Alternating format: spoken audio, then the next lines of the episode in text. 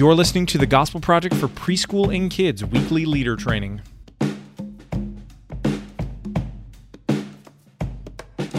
Hello, and welcome to another episode of the Gospel Project for Kids weekly leader podcast. My name is Delaney, and I'm joined by my co host Landry.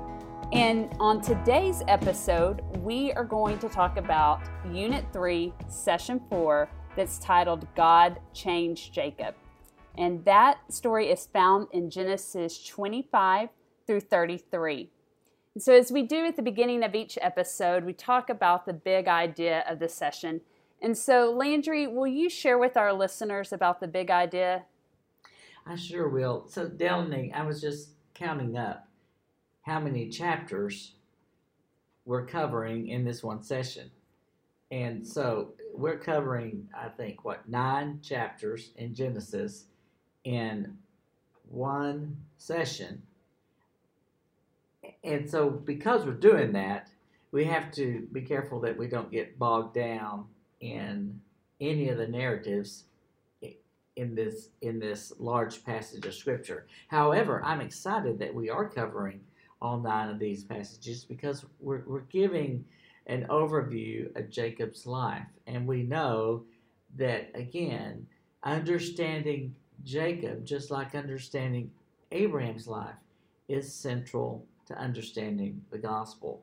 So Jacob's life was heavily marked by lies, by scheming, and I, when you know, when when I was growing up and hearing stories about Jacob, I didn't really realize that about him.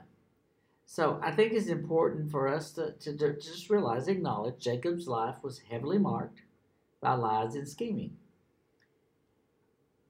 The hope there is, though, because God's choice to use Jacob shows that his power is not limited by our own brokenness or sin. He can use you and he can use me. So, just as Jacob's encounter with God changed him, we will be changed as we encounter God through Jesus. It's a great word. Thank you very much, Landry, for sharing that you know and as we as we do on each of the episodes we have after our we talk about our big idea we also talk about the different resources maybe activities that are in those resources that we want to share either some helpful tips in preparation or also just to bring attention to for our leaders as they are prepping for those sessions. And so i will go ahead and start with our babies and toddlers leader guide and so our babies are going to be making name art. There's an activity called Make Name Art, and the supplies call for heart stickers. And so I want to encourage our teachers to make sure that different heart stickers that you get, make sure that they are larger stickers. The reason why I say that is their babies' fine motor skills not developed. And so if they are larger stickers, it's going to be easier for them to handle Rather, if you have a tiny sticker or either a small sticker, that is going to be very difficult for the activity. And remember, as we do with any of our art activities, especially with our preschoolers, we want to remember that it's about the process and not just the final product and all because we know that they are learning while they are doing these different activities. And so now I want to move on to our toddler section, and there is an activity called Touch Different Textures. And so the supplies call for different, um, that you have various textures of ribbon. And so, just a reminder for safety reasons the ribbon that you select, make sure that there are not any materials such as wire in that ribbon, that if that wire is exposed, that it could injure or hurt a child or if there's glitter on it, I would recommend not using any ribbon that has glitter because that could also come off of the ribbon and then get on the child as well. So those are just a couple reminders for our our babies and toddlers. Then moving on to our younger preschool, there's an activity called create wrapping paper. And so they are going to be writing on using different writing utensils on the different wrapping paper. And so want to remind you I would make sure to test those writing utensils with that paper prior to Sunday because if you select a a paper that has more of that sheen, a shiny side on it, not all writing utensils will keep the mark on there. It may write initially, but then it'll wipe off.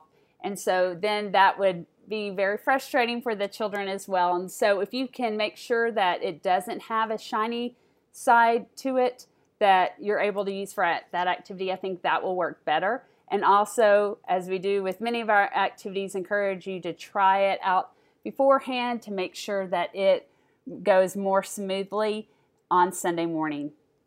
And then we're going to have another fun activity for our preschool worship, and it is called Change Paper into a Picture.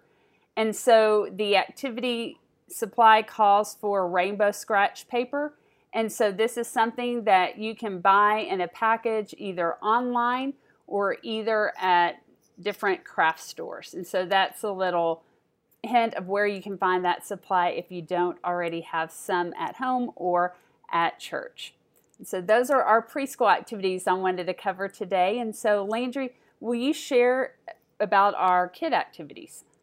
Actually, Delaney, I just have one that I want to point out, and that is uh, for older kids, the activity choice option one.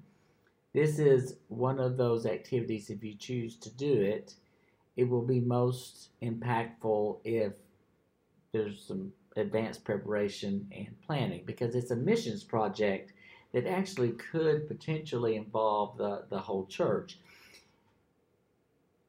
We're asking kids to make collection boxes for Spanish language Bibles or Spanish language uh, Bible storybooks to distribute to a Spanish speaking church or ministry in your area. Some some of our listeners uh, may actually uh, be meeting in the same facility as a Spanish speaking congregation.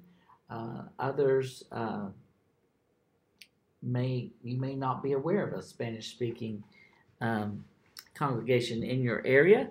Uh, you could uh, you could ask your local association of churches, uh, contact that office, and find out um, where you might be able to to, to send these Spanish language Bibles or Bible storybooks. I mentioned that this could be a church-wide uh, project or, or, or, ministry. So just talk with your church staff, talk with whoever uh, whoever uh, your um, leader is in your area. Um, if it's a staff member or uh, a, a children's ministry leader, just talk to them about the possibility uh, of announcing this as a missions project for your entire church to get involved in. It'd be a great way for families to do some missions together. That's just an idea. Uh, you may decide to just use it self contained in your own classroom, and that's great too. The main thing is we're trying to teach kids how to be on mission, which is so important to the gospel. Um, you know, this Delaney, as, as I think about this whole session and and what excites me or what stands out, um, it, it's easy to get drawn to any of the narratives in these nine chapters. One of the narratives involves uh, the scene where uh, Jacob wrestles with God. And we need to be careful that when we teach this to children, we, we teach what the scripture says. And, um, you know, there are different interpretations for this particular passage that's in Genesis 32, uh, beginning with verse 24. Be careful that we don't go off on a tangent here because then we'll miss the other parts of Jacob's life and the main point and the big idea of the session. Thinking, however, about that experience that Jacob had of wrestling with God, Jacob shows us how, in difficult times, our struggles can draw us closer to God. When we encounter God, just as Jacob encountered God, we come away from that encounter changed. As God changes us through his Son, Jesus Christ, by the power of the Holy Spirit. So Jacob clung to God as he wrestled with him because he knew he would have no success if God did not bless him. And we need to remember that. That that we must cling to God. It, it may seem like a weakness to, to be dependent on God. In in our culture, we we tend to want to be very self-sufficient. But it's not a weakness to depend on God. It is when we are that's when we're strongest. When when we're humble before God, then we can receive power from him. And and, and that's when we're at our strongest. So this is a great opportunity to just use the story of Jacob uh, to, to show how God, through his son, Jesus Christ, gives us power, gives us strength, blesses us for his glory. It's a great word. And, you know, Landry, I really don't have much to add on to what I'm excited about just because you you explained it so well and so thoroughly. And I mean, I, I would just say personally, what I love about the story of Jacob is about how we see how God transforms lives. This is a great example of just how, like you talked about, you know, Jacob's life, what he was like. It was included lies and scheming and all of that.